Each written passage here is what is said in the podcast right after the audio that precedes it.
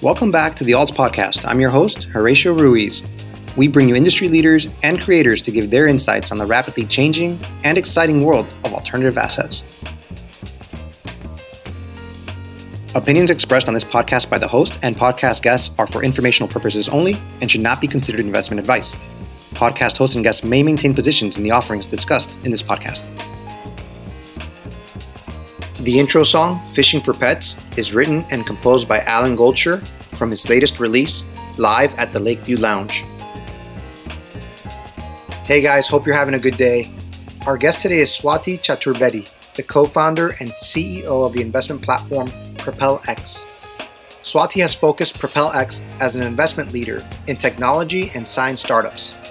In this episode, we'll also get into the importance of investors doing their due diligence and how seriously Propel X takes its role working under the best interest standard of conduct. Swati is in a unique position, working with the high net worth clients while also staying attuned to the needs of smaller investors. I hope you enjoy my conversation with Swati. All right, guys. So uh, we've had a nice run of guests here with the alternative asset space. We had a nice conversation with the Alt Exchange team, and we also just had a, a conversation with Acquire. And today we add to that list with Swati from PropelX, a uh, great company, uh, another great investment platform. Swati, thank you for joining me on the podcast. Thank you so much, Horatio. Very nice to be here. Excited. Yeah, when we found out about PropelX and the kind of uh, platform that you are and the companies that you have, and so I think that you also have a very uh, unique background, you know, as as you set up the company. So I was wondering, you know, if we could talk a little bit about first, you know, introduce yourself and kind of how you became uh, the CEO of this platform and what your background is. Sure, absolutely. Happy to do that. It's a, it's a pleasure to be here. And uh, as you just mentioned, I'm the co founder and CEO of PropelX, which is an alternatives investment platform broadly. We enable accredited investors to invest in three types of alternative assets, which includes direct investments in startups, investments into venture capital funds, and investments in hedge funds. So that's who we are. Let me talk a little bit about myself and a brief journey. So I grew up in India and I came here for graduate studies. I went to Berkeley, then I went to MIT. Too much education. Became a management consultant for five years. Uh, went back to Sloan to get my MBA full time. And after that, I started my investing journey. So I was briefly at Temasek, which is a sovereign wealth fund of Singapore, and then um, at Siemens Venture Capital doing growth equity investments. And then I joined a private equity fund here in San Francisco Bay Area. And I guess once I got to SF, this place has a vibe. It has a startup vibe, right? And I discovered my true passion really is in startups. It's in early stage companies, and I'm passionate about science and technology just given my backgrounds. Uh, it is my enduring interest since uh, a very young age. So I thought maybe I could join some of these companies as an angel investor, and I visited various angel groups here in the Bay Area looking for uh, investment opportunities. And I found, to my dismay, that two things. One was the investment opportunities were all social local mobile, SOLOMO, as they used to say at that time. This was way back in 2013, 2014. And that's really not fascinating or of interest to me at all. And uh, I wanted something more meaningful. Um, I wanted to invest in companies that are leveraging technology to change the course of humankind. And so I started MIT Angels. And uh, the other issue, which has always been the case, I mean, I was an accredited investor, but I'm not like, I wasn't like this super millionaire out there, you know, who can invest like 25K or 100K in mul- multiple companies and be none the worse for it. Uh, honestly, I was the average accredited investor, wanting to invest small amounts of money, maybe 10K, maybe 15K here and there, and making a diversified portfolio. And I thought that was challenging with the angel groups because typically the minimum is 25K to enter into a startup investment. So, anyway, so I started MIT Angels with the intent to focus the group on what we started calling at that time deep technology startups. And since then, the world picked it up and it became a global thing, you know, which I'm super happy about. But essentially, the mission of the MIT Angels group was to invest in companies that are leveraging breakthroughs in science and engineering to change the trajectory of humankind. And that continues to be the mission. In 2015, having realized that there is a much bigger opportunity there. So we opened the group up not just to the multimillionaires of uh, MIT, but really all of the alumni who were accredited investors. And honestly, it's not that hard to earn 200K, which is the threshold for being an accredited investor. After about 10 years of WorkX, you do become one. So we got a pretty large audience, and I realized there's a big opportunity here where aspiring investors are separated from startups that are fundraising.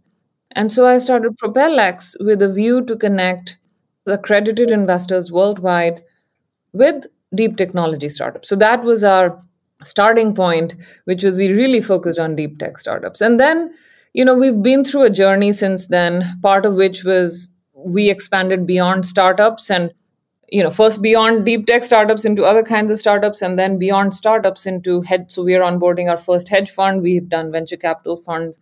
So essentially propelx became this platform to invest in alternatives broadly. And like i said we offer three uh, types of asset classes hedge funds venture funds and startup investments. And startups honestly still are our mainstay but we do tend to focus on deep technology companies so that is one the other part of the journey was that our subsidiary, I mean, we realized that we need to have a solid business model and which also respects the interests of investors, right? And so along the way, we became our subsidiary was registered as a broker dealer with FINRA. And we now adhere to FINRA guidelines on investor protections, on due diligence, on other things so that's who we are. I mean that's the journey. And you know once we started doing this we got lots of investor interest. Franklin templeton became an investor in our company.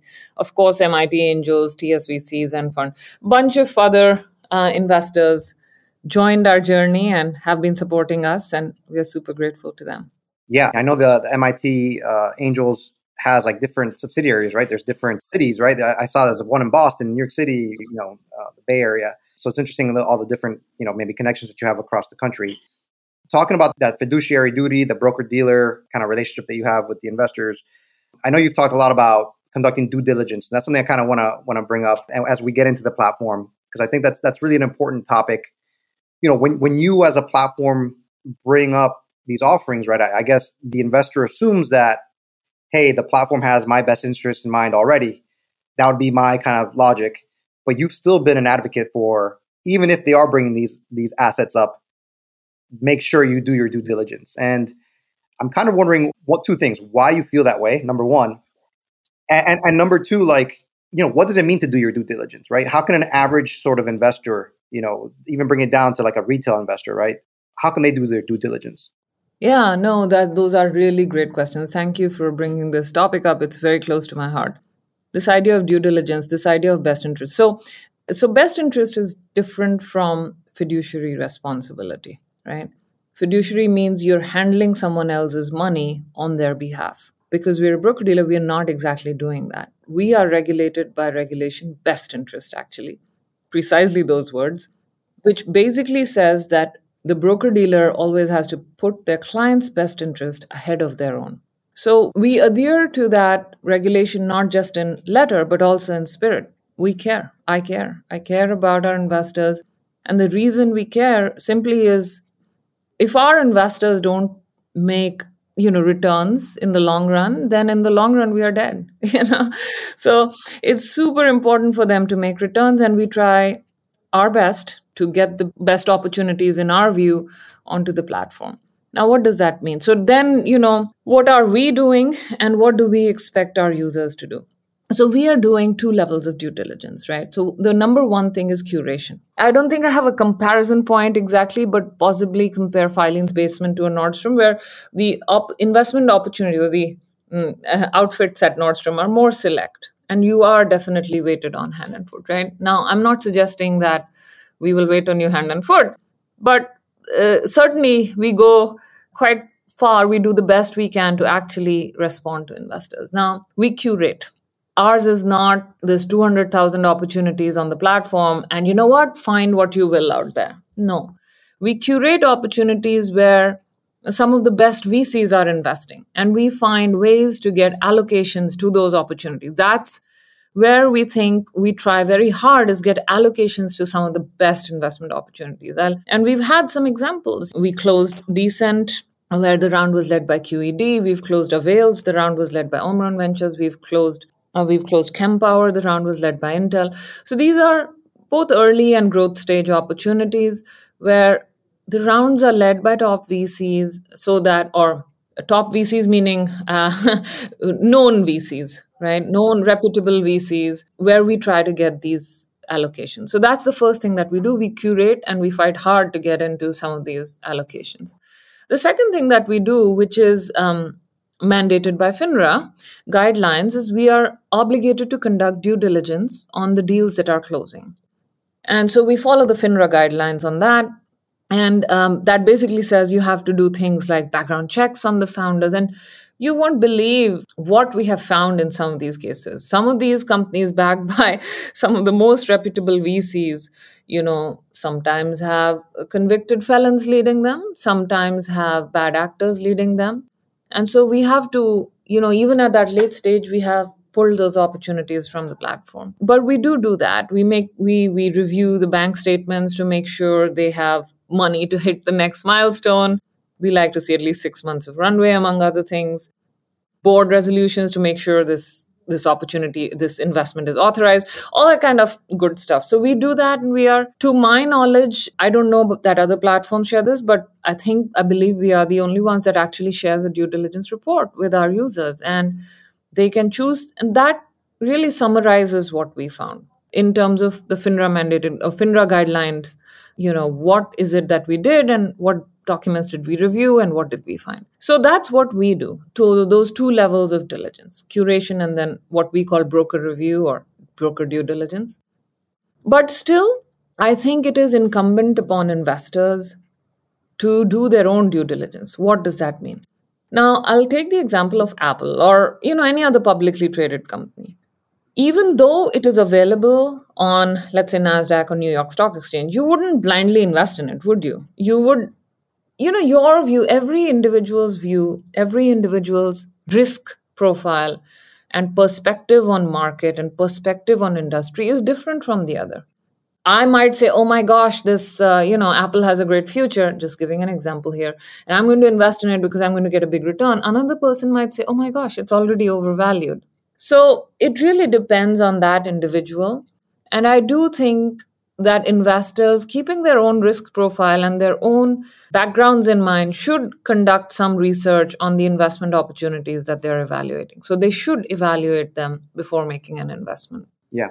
I guess like sometimes the best advice that some people get is invest in the products that you love or you know invest in the things that you use every day because if you're using it chances are somebody else is using it and so you know that means growth or market share like I, am still kind of like interested in that idea of doing your own due diligence i mean do you think that uh, that that would mean like going through the files that you provide maybe the documents that you provide like you said um, everything that you provide on your platform and then going through some of those details so that is a starting point, yes.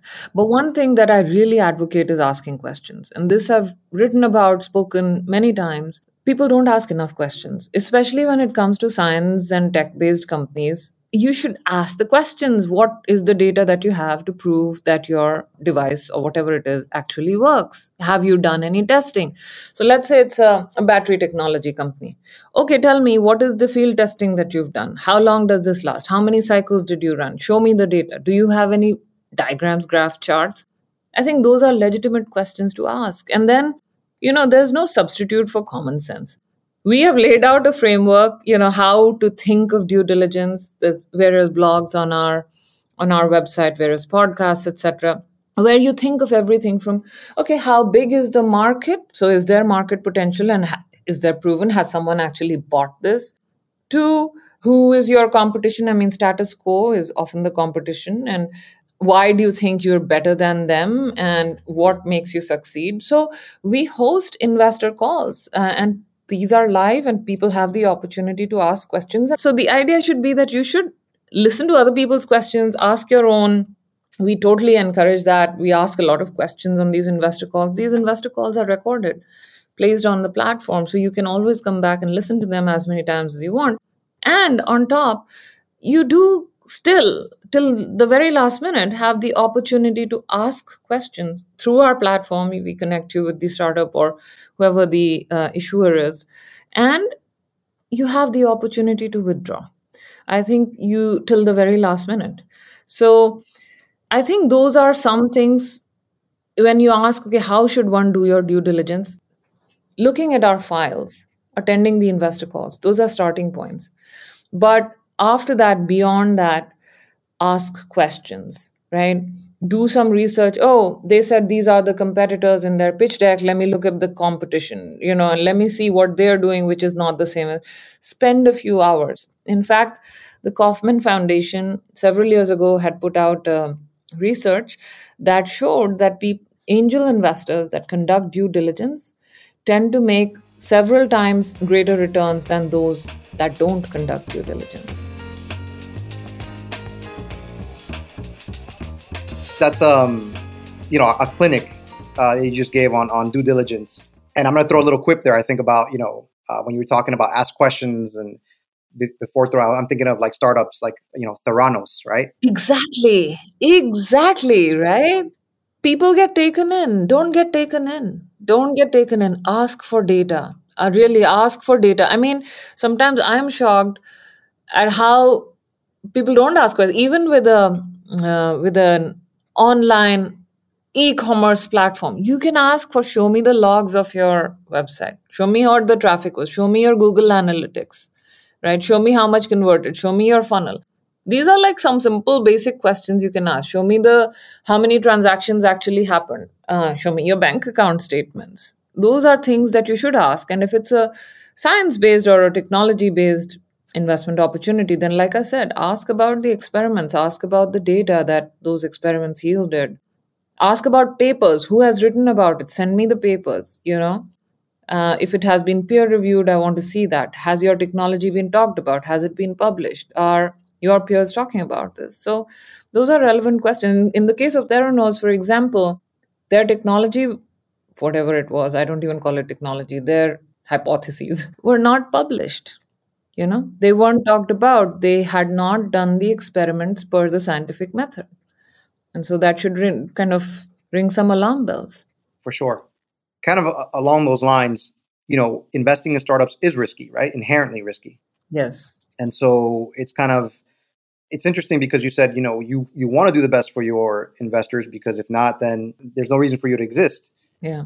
At the same time investors have to i feel like accept that some startups will will do well and some will fail. What is your experience with that? Because I find that investors, even with, with certain assets that like that decline in value, they get very upset at the at the platform, even though they did go in understanding like there's no guarantee here, right? I mean, you're investing and it's at your own risk.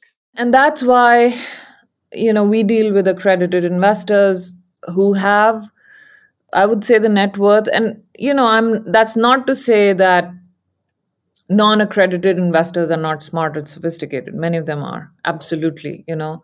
But at least the government seems to think that people who have a certain net worth are safer losing their money. I mean, that's one thing. But yes, we do highlight the risk every time, every time. And again, here I want to take the opportunity to reinforce that statement that investing in alternative assets as a whole is very risky very very risky. They are illiquid. Holding time horizons are very long. In the case of startups they could be 10 years or more. And there is the chance to lose all of your invested capital all the money. So never invest more than you can afford to lose 100% right? That's like the baseline.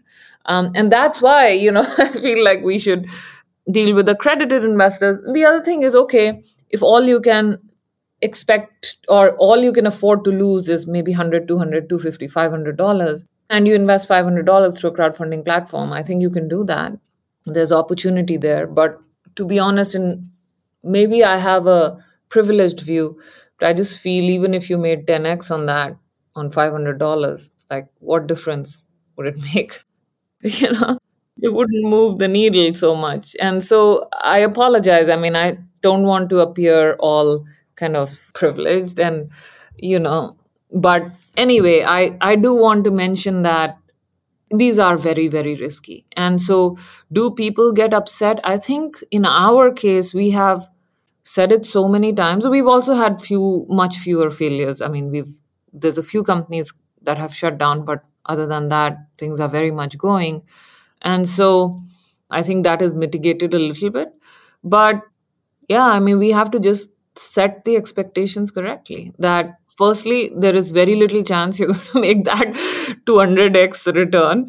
But also, there is a good chance that you may lose all of your money. And so, it is not like a lottery ticket, though. It is not. Very often, it is characterized as that. But if you look at the data that's coming out of CB Insights, I remember seeing a funnel a long time back, and basically it showed that all the companies, of the companies that raise seed, almost half go on to their Series A. And then a smaller proportion go on to the Series B, and so on. But out of the 18%, I think 18% or something it was that went on to the Series B. But from 54 to 18, so 54% did Series A, 18% did Series B, and so on. And only 4% got to an IPO. But that is not to say that the companies that disappeared along the way actually died. No, they could be alive and they could have been acquired, or they could be running businesses which did not need more capital. You know, so those data are also biased. But that said, I do want to highlight the fact that it is not like a lottery at all, where the chance of winning a lottery is like one in millions. That is not the case here. It is better than a lottery, and if you do your diligence, you improve your chances like you said, well, even even then, like citing that statistic, right, four percent. I mean, it's still if, if you consider the lottery ticket, if you consider the IPO the lottery ticket, right? Let's talk about Propel. Like a couple of things that stood out. So you are a platform for accredited investors, um, and it is uh, you're very deep in, in, in, you know you call it deep tech, science, technology. But from an investor standpoint, there's only a five thousand dollar minimum, which typically you find a little bit of a higher uh, minimum for accredited platforms. You have zero percent fees for investors. I read that somewhere. And kind of my third question was uh, the different ways that the investors can make money on the platform. So, yes, our mission is to mainstream alternative investing. Why? Because if you look at some data, and I'm happy to share some certain SEC reports with you, but there was a report published by the SEC in 2017 which showed that the value of transactions in the private market was about 3 trillion whereas the value of transactions in the public markets was 1.5 trillion so private markets are about twice the size of public markets. The sec says that. They certainly offer the potential for higher returns right? Um, vc p- firms and there's data out there. Venture capital has outperformed the public markets. Take any index since 2006 by a margin Private equity has outperformed even more. Hedge funds are good hedges against, you know, what's happening today, for example. So privately held assets often offer the potential for higher returns, not the guarantee, but the potential. And there is this phenomenon that more and more private companies are staying private longer and longer, right? Many companies prefer to stay private longer. So the question is how do people get access to these investment opportunities, which have been the realm of the ultra rich historically. Is it fair?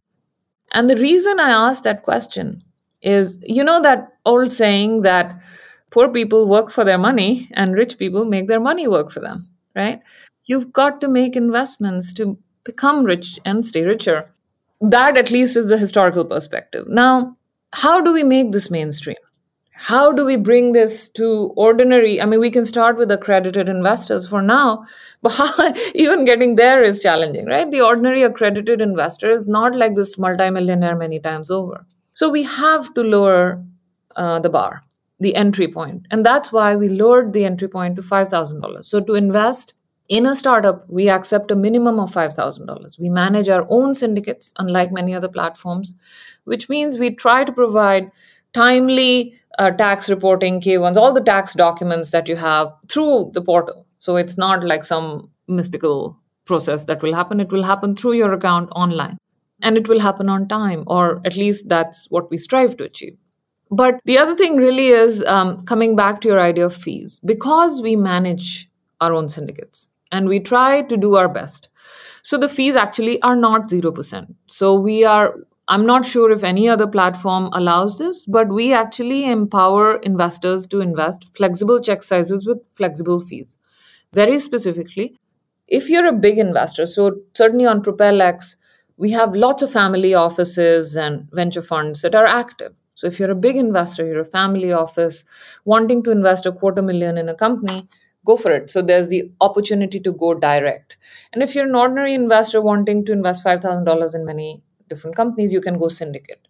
So for direct investors, which typically, right, the minimums are really high. Sometimes it's 100K, rarely, but most often it's 200K, 250K. That's the direct investment check size. We charge them a one time fee of 2%. But for the syndicate investors, um, which is most often the case, we do charge a higher fee. But remember, that is if you were to invest in a venture fund, you'd be paying 2% every year for about 10 years you'd pay 20% overall, roughly. In our case, we charge one time 7.5% fee. So think of it as like 1.5% over five years or 75 basis points over 10 years, right? So we charge that fee and we charge a carried interest. So if you invested in a syndicate, eventually the syn- there was an exit or the company was sold to someone and you made a profit, we take 10% of that profit. So we do charge fees and carry. We do charge the issuers, especially in the early stages. Sometimes we charge the issuer, sometimes we don't. Whatever we charge is always disclosed in our fee disclosures.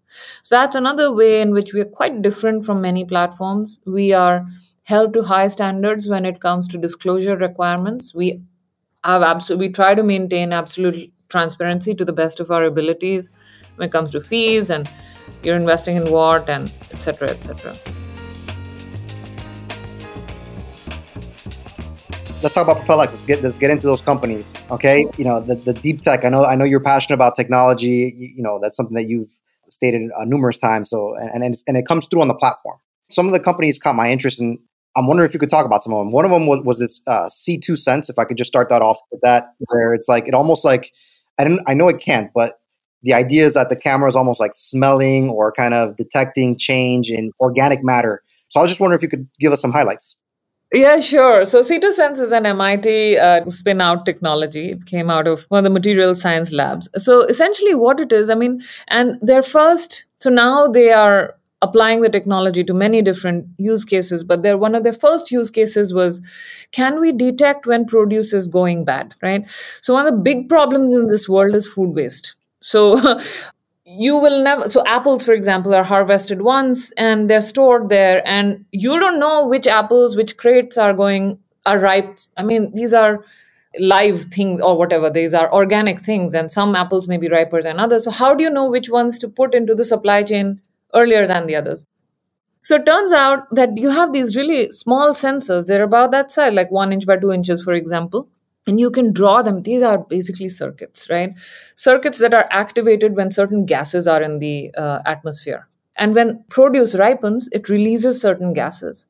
It closes that circuit and current flows. And that current is detected by the sensor and sent to the electronic gadgetry to tell you that this produce is ripe. Put this crate into the supply chain now right and so the idea is you're able to preempt and prevent food waste by identifying which of the food is ripe enough to put into the supply chain. Same, there was a similar application. This has had many applications detecting gases in hazardous places, small trace amounts of gases, sometimes you can't tell. Uh, detecting, you know, certain, even in poultry, for example, you have some gases and chicken actually die, believe it or not. So, detecting that and preventing that ahead of time. So, these are some of the applications uh, of C2 Sense. And what was interesting about this company when it came out? So, historically, gas sensors are huge. So, they are big, they are not portable. So, these are big equipment which is not portable. They cost thousands of dollars. This is a small, think of it if you were drawing something on your visiting card with a pencil. So, it's that small, visiting card size small. Costs a dollar, two dollars to make. So it's like orders of magnitude cheaper. You can have many of these sensors in every single crate, and you still wouldn't, you know, exceed the cost of, of that big one big gas sensor. So it's much smaller, much more portable, much cheaper. That's the beauty of technology. So this was one of the companies that came out of MIT. Actually, we caught them at MIT Angels, and then PropelX was created. We helped them through PropelX, and so on. So we've been part of their fundraising journey. It's been amazing to see them grow and prosper. And there are many other such companies uh, that we can talk about, which are super exciting. What you know? Is there another maybe one other standout? Yeah, yeah, sure. So I would love to talk about this company called Brillium, and we worked with them, I think about two years ago another um, MIT technology spin-off. There's a, there's a theme there. There's a theme. Yeah. well, yes. There's a theme there because that happens to be my alma mater. And so so we do have these connections. And again, you know, let me first make a disclaimer right now. Just don't get swayed but by what I'm saying. I am a technology aficionado, right? So investors shouldn't think, "Oh, she's talking about that, so I should go and invest in it." Please don't. But I'm just excited about the technology. So, ultra reality. What's the next step up from virtual reality? So, one of the biggest challenges is with virtual realities, you do have to wear a headset, right? And you lose lose orientation in the real world your orientation in the real world. And because you're wearing a headset, then you can't work on it for like hours on end. You can't use it for other purposes other than playing games or to be immersive alone. What if you could have the same thing without having to wear a headset, right? And that's what's the next step up from virtual reality, we think, which is ultra reality, which is an immersive IMAX like experience at your desktop, right? And so think of a two foot wide monitor bringing to you an IMAX like experience.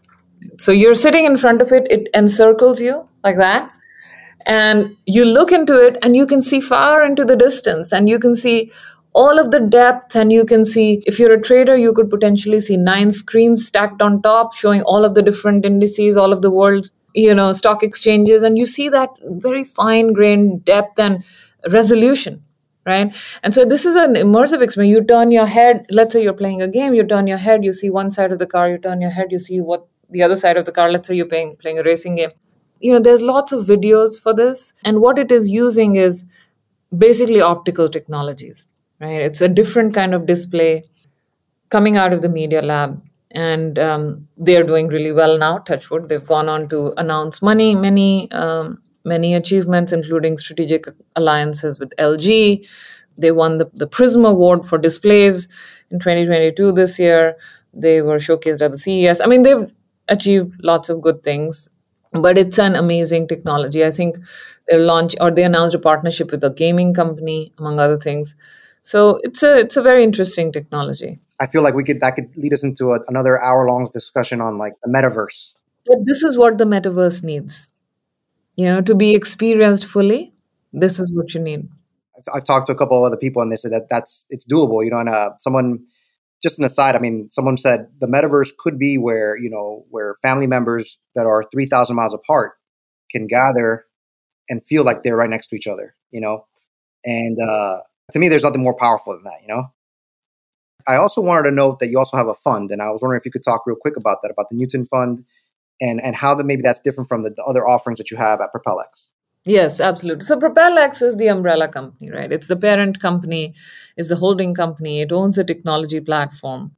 But then the various, uh, how should I say, revenue generating entities are subsidiaries. So one of our subsidiaries is Hubble Investments, which is the FINRA member broker dealer, uh, which is held by another holding company called Hubble Holdings. So various layers of separation, but idea being one business line is the investment bank or broker dealer line, which is the company that does all the due diligence, offers these investment opportunities on the platform, and is obligated to conduct whatever investor suitability and etc. according to FINRA guidelines. We are regulated.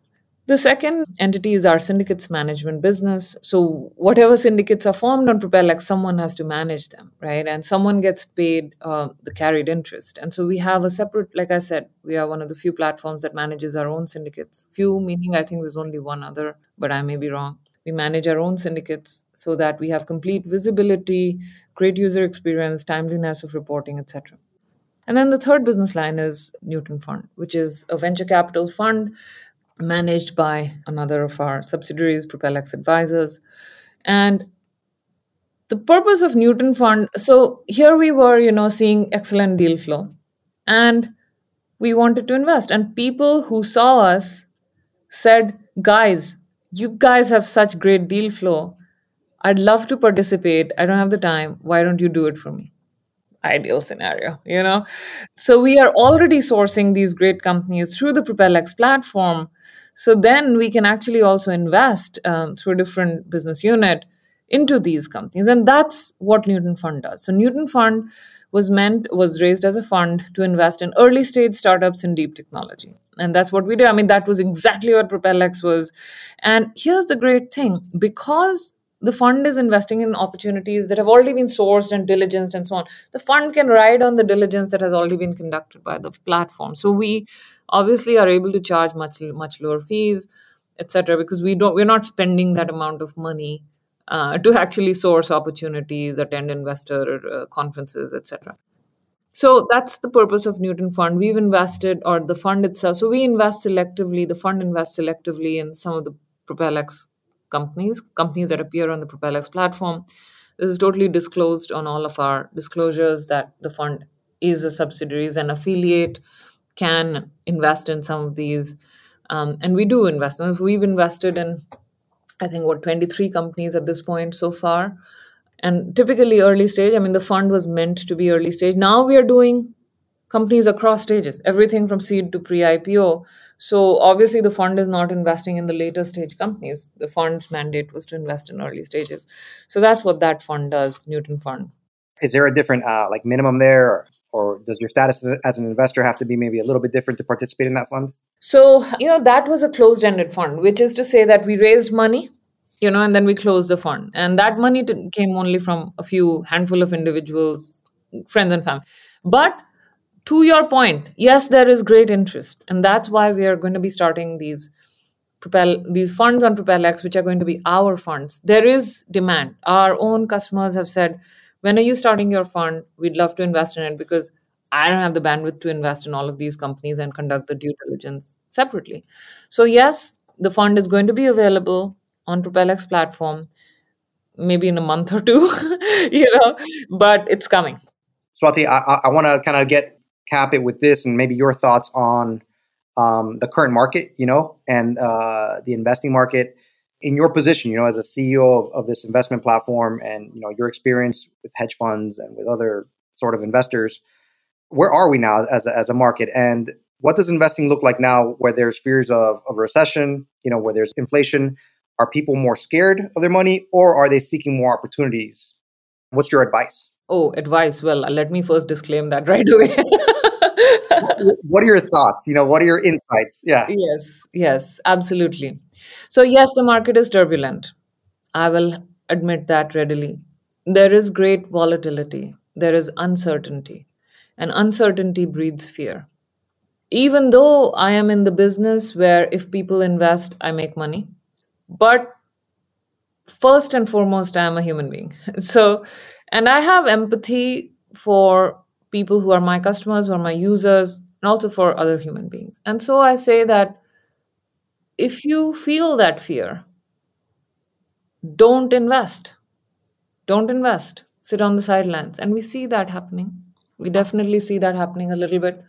I will say that on the PropelX platform, our users tend to skew higher net worth. So I think we will make this information public. But last year, for example, as an example, the average investing user invested $73,000 through PropelX across a number of maybe two, two, two, two and a half opportunities was the average number.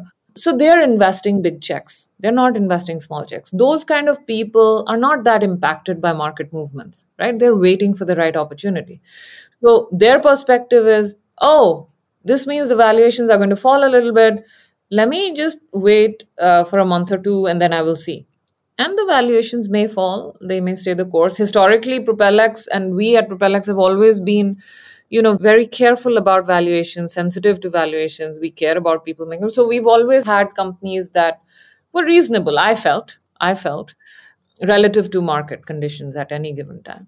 So hopefully i mean we haven't seen that much of a pullback on the platform but i do hear that buzz. And i feel that if as human being to human being, if you're feeling scared, don't act. You couldn't do worse. I mean, I don't know if you could do worse than keeping your money by your side. Sure, you may lose out on some opportunity, but you may also not. You know, we don't know. The second thing is, I don't think things have shaken out just as of yet. It's too early. It's too early to be drawing these scary, scary conclusions. It is not clear at all that there is going to be a recession. I don't think so. Yes, there is inflation, but we don't know. It may be, but that data is not there yet. Like, I'm not that worried about a recession. And I also think, as an investor, I will be looking for opportunity. There's no doubt about that. And I'm happy to wait for the valuations to fall. We've all I feel we've been reasonable and relative to revenues, if you still have, you know, a certain multiple on your valuation, it makes sense. You have the revenues, it makes sense. But yes, companies with no revenues and these uh, sky high valuations, which are complete garbage, those should be out. I've felt that for a long time. So it's about time. that that needs to happen you know, thank you for all the insights, Swati. I, I get the privilege of going back and listening to the, all the, the podcast and listening to what you had to say, so I could uh, create the notes, and um, I'm looking forward to doing that. Um, so so thank you very much for for being on the podcast and for introducing us to PropelX and talking about about everything that, that you you do and think about and and breathe. You know these these uh, deep tech technology uh, investments. Thank you so much. No, it's a pleasure. You know, I want to add one more thing just for our audience. Where can they follow PropelX and where can they even, you know, learn more about you? Yeah, absolutely. Well, follow me on LinkedIn. Follow me on Twitter. I'm not that active on Twitter. I'm fairly active on LinkedIn. And please join PropelX at com. And if you're an accredited investor, go through the process. It takes two minutes to join. If you're not accredited, please leave us your email because there may be something coming up for you you know, there's Reg A plus opportunities that we may be working on. Who knows? Not saying anything just as of yet. That's what's next uh, on PropelX. Swati Chaturvedi, CEO at PropelX. Thank you so much for, for joining us. Thank you so much. It was a great pleasure. Thank you. Same here. Take care.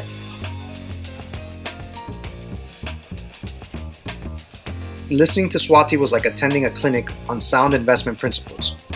She does this without hype and with plenty of tips for keeping a balanced point of view towards investing.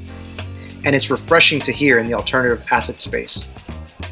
Another big thanks to Swati for joining the podcast, and a big thanks to you for spending part of your day with us. If you enjoyed today's episode, let others know about it or leave a review or a comment. Until the next time, take care.